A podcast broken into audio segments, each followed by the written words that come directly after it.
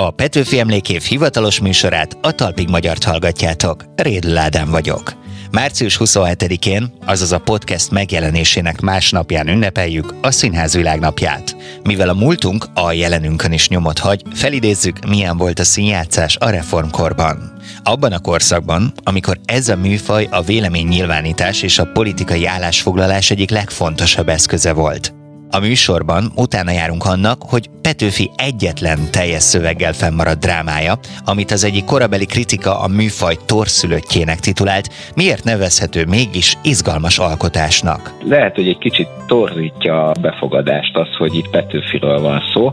Folyamatosan arra épít, hogy meglepje az olvasót. Szó lesz arról, milyen szerepe volt a hazai színházi élet megreformálásában a kor ünnepelt színésznőinek. Ez az időszak a nők emancipációjának egy korai korszaka volt, mint ahogy az egész 19. század is. És kiderül az is, miért engedte el Petőfi azt a gyerekkori vágyát, hogy híres színész legyen. Nem volt hős színész alkat, annál inkább az volt a verseiben. Ha készen álltok, függönyt fel!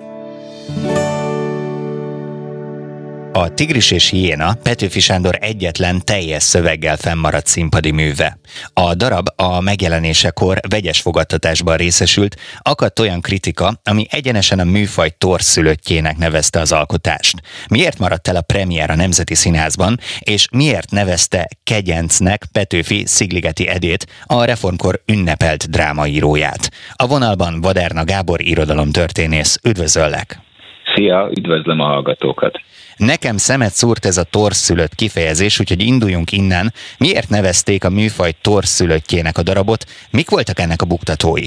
Először is érdemes azt tisztázni, hogy itt egy színházi előadás hiányáról van szó.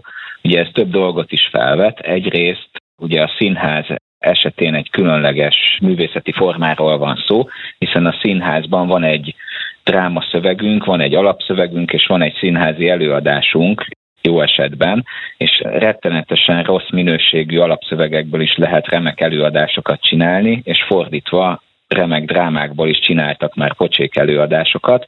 Ugye Petőfi esetében, és ez a más részt, az a sajátosság van, hogy Petőfi 1845 végén megírta a Tigrises a című drámáját, 1846-ban el is kezdték próbálni ezt, de végül nem került a Nemzeti Színház műsorára, mert Petőfi megsértődött és visszavonta a darabot, és ekkor indul az a sajtópolémia, amelyben az egyik oldalon torszülöttként tűnik fel ez a műalkotás, a másik oldalon pedig Petőfi azzal vádolja a Nemzeti Színházat, hogy őt ki akarják semmizni, ugye nem megfelelő időpontban tűzik színpadra, tehát bérlet folyamon kívüli időpontban, ami azt jelenteni, hogy kevesebb pénzt tudna érte kapni, szerzőként a bevételből kisebb arányban részesülne.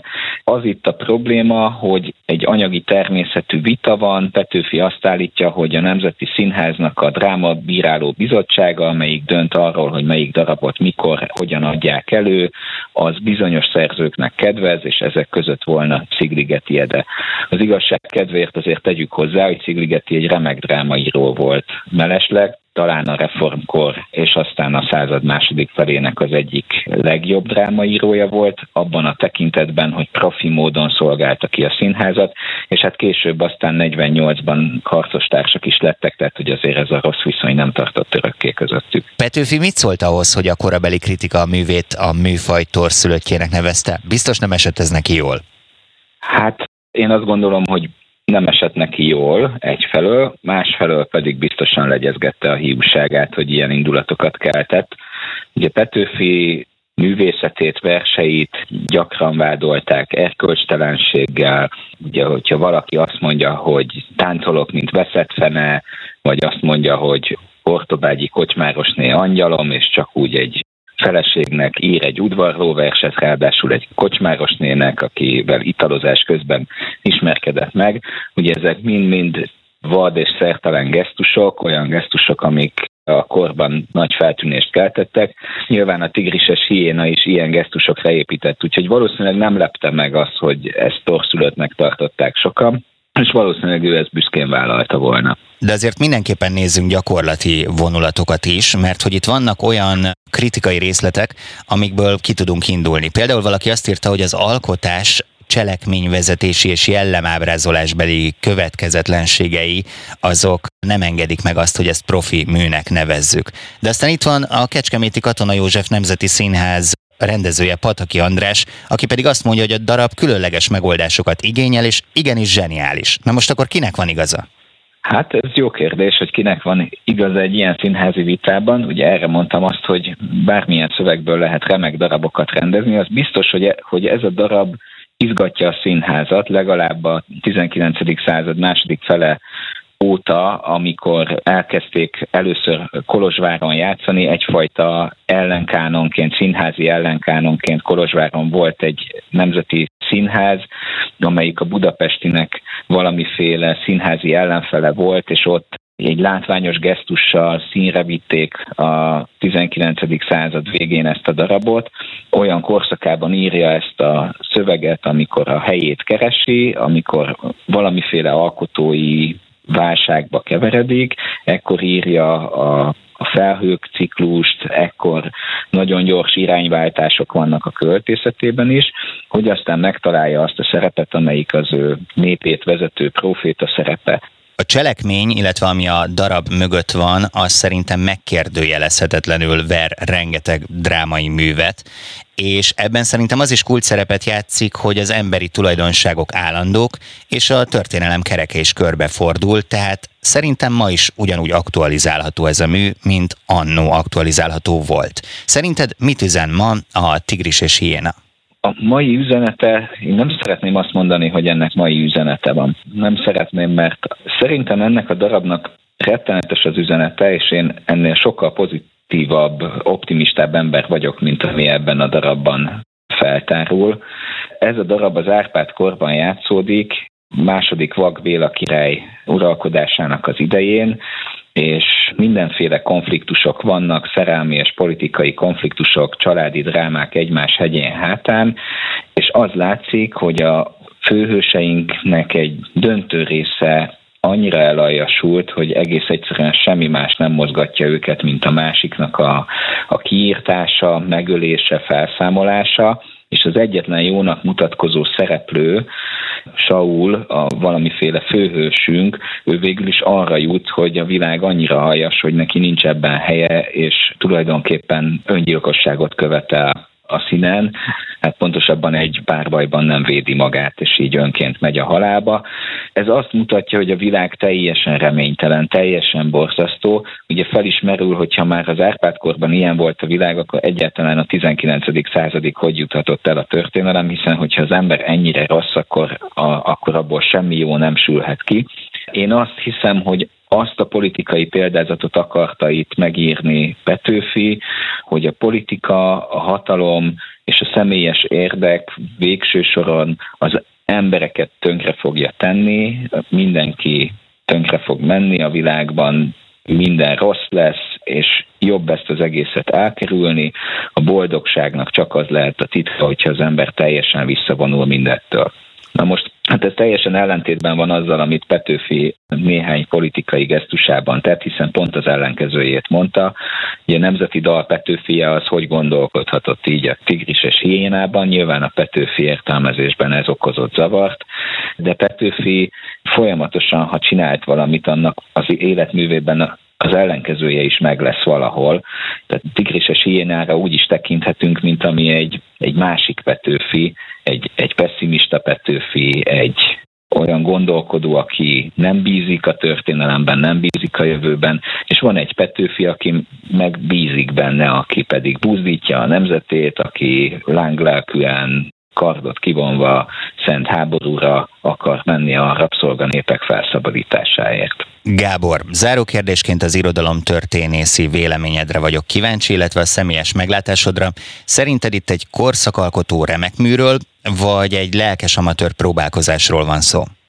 Hát korszakalkotónak semmiképpen nem nevezném, azért azt nem gondolom, hogy ez korszakalkotó mű volna, viszont nagyon érdekes szövegről van szó. Ez mindig egy nagy kérdés, hogy, hogy az ilyen szövegeket ez igaz Petőfinek a regényére is, a hóhér kötelére is, hogy ezt azért olvasom, mert én akkora szeretettel és akkora figyelemmel, mert ez Petőfinek a szövege, és tudom, hogy egy ekkora nagy művésztől azért valamit várhatok, és még azokat a gesztusait is, amit máshol lesöpörnék az asztalról, hogy nagyon gyengén oldotta meg mondjuk itt dramaturgiailag, miért megy a Borics nevű szereplő a királyi udvarba, talán meg akarja gyilkoltatni magát, mit keres ott egyáltalán, tehát rengeteg megoldatlanság van benne. Lehet, hogy egy másik szerzőnél azt mondanám, hogy ez egyszerűen gyenge. Petőfi esetén viszont elkezdek elgondolkodni, hogy vajon miért csinálta, vajon mit akarhatott, tehát lehet, hogy egy kicsit torzítja a befogadást az, hogy itt Petőfiről van szó.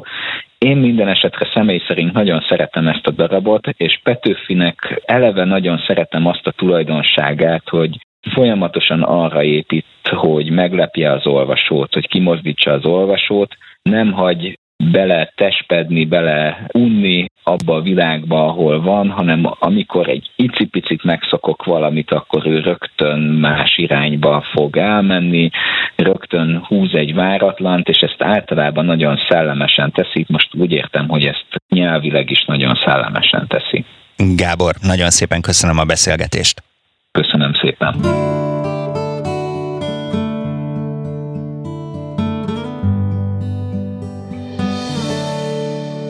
Hiába írtak hősnőket és istennőket a színházi darabokba, hosszú évtizedekig azokat a szerepeket is férfiak játszották. A 19. század elején a magyar színjátszás rengeteg nehézséggel küzdött. A vándorszínészettől eljutottak a kőszínházakig, és a magyar nyelvügye is központi kérdésé vált. Vajon milyen szerepük volt a hazai színházi élet megreformálásában a kor ünnepelt színésznőinek? Miben számítottak úttörőnek, Kántorné, Székelyné, Dériné Széppataki Róza és Laborfalvi Róza. Ezekről is kérdezem Sirató Ildikó színház és irodalomtörténészt. Üdvözlöm a stúdióban! Jó napot kívánok! Milyen nehézségekkel, kihívásokkal küzdött a hazai színjátszás a 19. században? Alapozzuk meg egy kicsit ezt a témát. A magyar nyelvű hivatásos színészet 1790-ben született, akkor már hát nagyon erőteljes példák voltak előttük.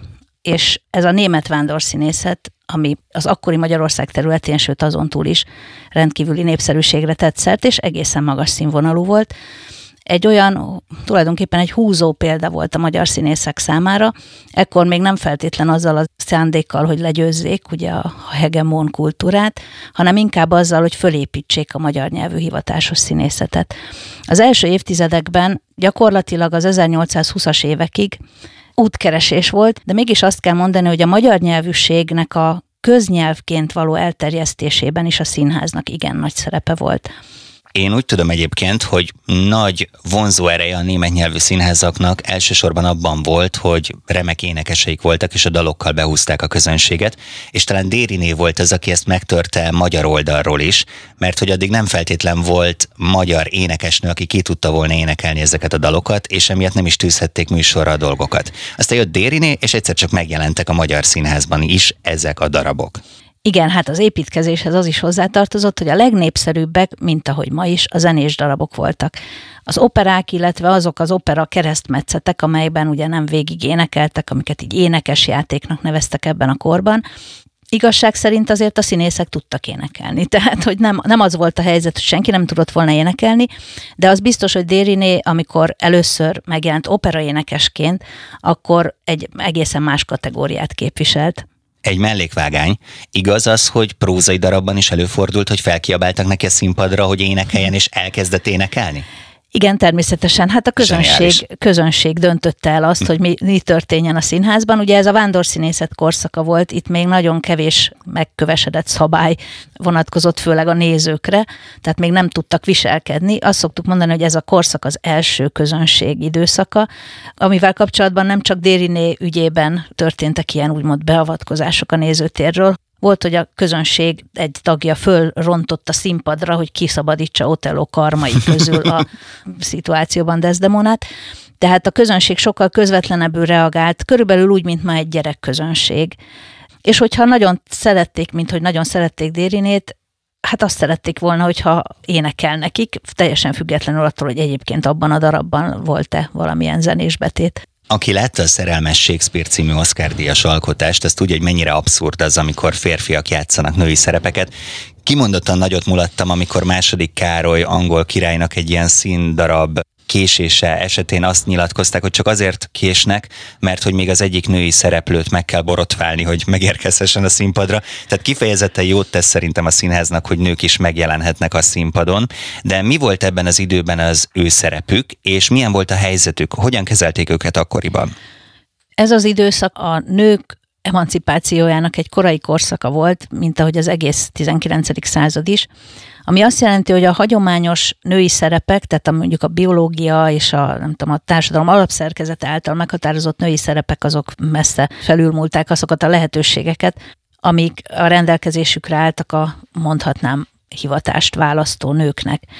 Ezért nem is véletlen, hogy ennek a korszaknak a színésznőit általában a férjük nevén ismerjük, tehát Dériné is, ugye, Déri István színésznek a felesége volt, és az összes többi már emlegetett színésznek is a férj nevén indul a, a bemutatkozása tulajdonképpen, pedig a legtöbbjük már gyerekkorában színpadra került, hiszen a szülei is színészek voltak.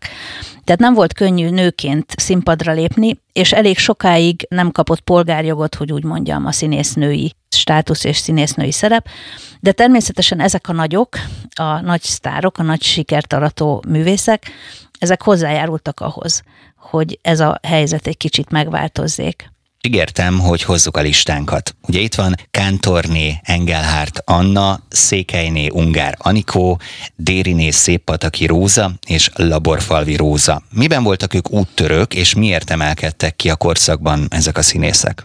Tulajdonképpen mindannyian egy korszak határon keltek át. A klasszikus vándorszínészet idején a mai fülünknek igen idegenül csengő előadásmód volt a színpadon, azt úgy hívjuk, hogy síró éneklő iskola, és az 1820-as évek végétől pedig már a romantika felé fordult az embereknek az ízlése, az alkotókép, úgy, mint a közönségé. A színésznőknek a többsége aztán egy idő után már még Dériné is, tehát ő volt az, aki eléggé lemaradt ebben a váltásban, éppen a vándorszínészetben aratott óriási sikere miatt. Tehát a legtöbben váltottak, sikerült átvádolniuk, hogy úgy mondjam, nem csak szerepkörökön, hanem előadási stílusokon is. És az 1830-as évektől főleg a 40-es évektől pedig egyértelműen a romantikus színészet kapott teret a Magyar Színházban is. Nem csak a Nemzeti Színház színpadán, hanem Kolozsvár épp úgy, mint a vándorszínészek esetében. Felmerült bennem egy kérdés, hogy ők vajon hol tanulták a mesterséget, és elkezdtem utána kutatni, és találtam valami zseniálisat. Kántorni Engelhardt Anna, ő egy híres primadonna volt, ugye színi iskolát tartott fenn, ami úgy nézett ki, hogy két-három lánynak megengedte, hogy nála lakjon és végezze a háztartási munkákat, azok cserébe pedig elkísérették őt a színházba, és a színfalak mögül nézhették, miként játszik ő a közönségnek. Hogyan tanultak ezek a lányok, vagy nők? Alapvetően nagyon sokáig családon belül öröklődött a színészmesterség férfiak és nők esetében egyaránt.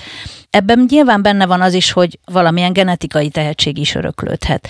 És a másik pedig az, hogy valaki a szüleivel élve, akár vándorszínészként helyről helyre vándorolva, igazából nem lát mást, mint amit a szülei dolgoznak, és ezért aztán dinasztiák alakultak ki. Úgyhogy így családon belül adták át egymásnak azokat a trükköket, szakmai fogásokat, amelyeket elsajátítottak. Vannak kivételek, Dériné pontosan egy ilyen, de a legtöbb esetben azt tapasztaltam, hogy viszonylag szegény családokból kerültek ki színésznők. Milyen volt a színésznők megítélése akkoriban? Milyen elvárások voltak feléjük? Ez az időszak, tehát a 19. század eleje, ez a Biedermeier korszak volt. Ez egy kispolgári korszak, vagy egy kispolgári stílus tulajdonképpen, ami viszont azt jelenti egyúttal, hogy van polgárság. Tehát kialakul egy polgári életforma.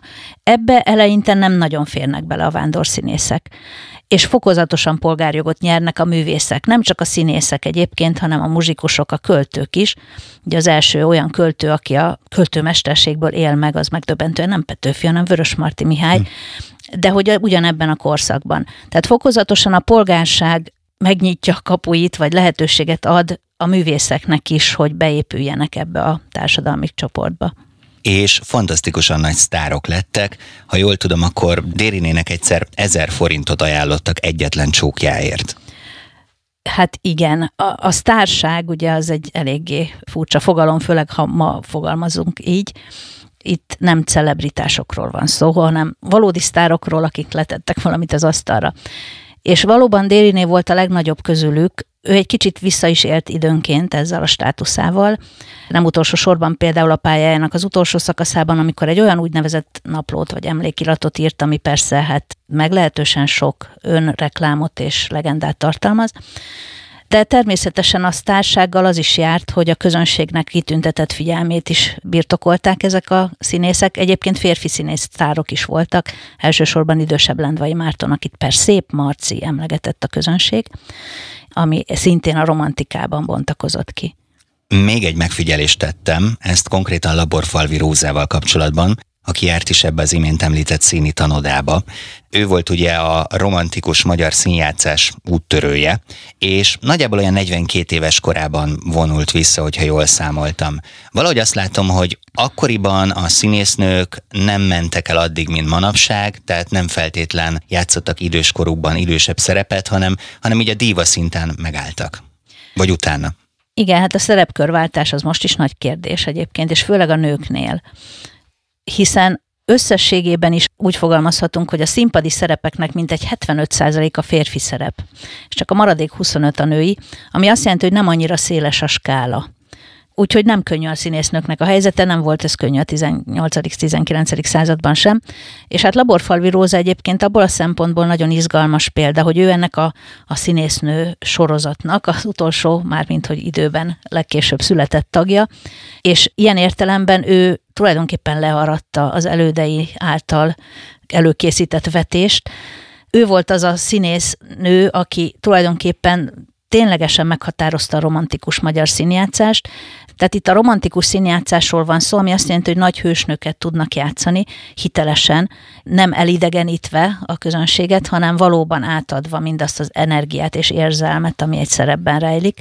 Ebben Laborfalvi Róza volt a legnagyobb. A többieket mondtuk, hogy a férjük nevén ismerjük, és valóban, amikor hozzáment Jókaihoz, akkor már őt is Jókai néven szerepeltették a színlapokon. Tehát ez a fajta társadalmi státusz ezért megmaradt nagyon sokáig. Ildikó, vegyünk részt egy gondolatkísérletben, játszunk el azzal a gondolattal, hogy mi lenne, ha a reformkor ünnepelt színésznői ma színpadra állnának. Ön szerint megállnák a helyüket? A színpadon megállnak a helyüket, de a közönség egyáltalán nem élvezni az előadásukat. Nagyon távol esik ma az az előadói stílus és az a módszer, amit elvár a közönség a színészettől. A történeti hőseink, tehát ilyen értelemben a színház történet hősei is nem palántálhatók át máshová időben. Ők a saját korukban nagyon is aktívan részt vettek a kultúra formálásában, és ott volt a helyük. Ildikó, nagyon szépen köszönöm a beszélgetést. Én is köszönöm.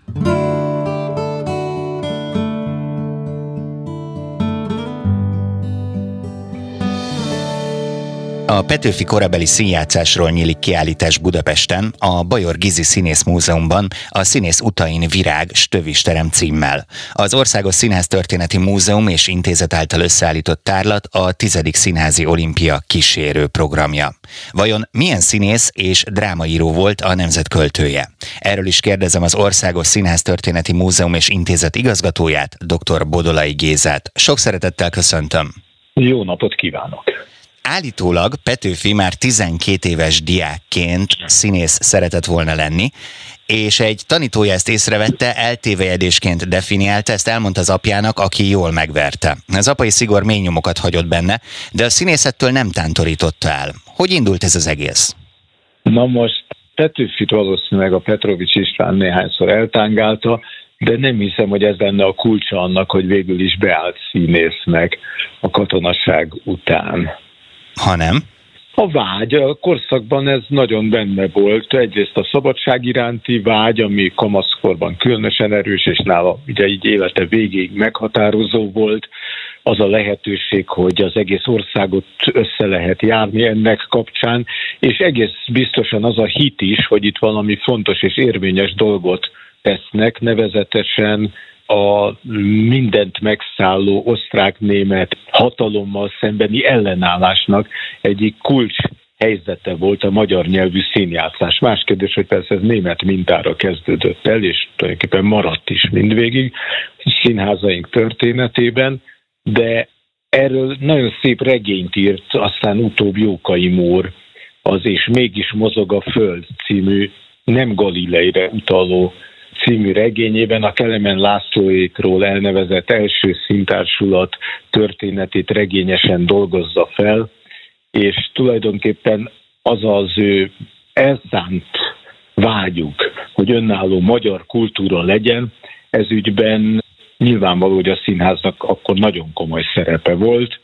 Kelemen társulatának első bemutatójául a Kazinci által lefordított Hamletet szánták, megszállottjai voltak közülük sokan annak a lehetőségnek, hogy valamit tehetnek ezért a nyelvért, kultúráért, hogy ez egyáltalán fennmaradjon. Ugyanakkor a színházak persze olyanok voltak, mint mindig és mindenkor a világon, hogyha az ember követi a változásokat, amiket egy-egy társulaton belül ilyen-olyan összeveszések, kibékülések, haragok hoztak létre, és az egész millió az mai szemmel nézve is nagyon mulatságos, másfelől pedig sok mindenre rá lehet ismerni a saját kortársi eseményekből a 19.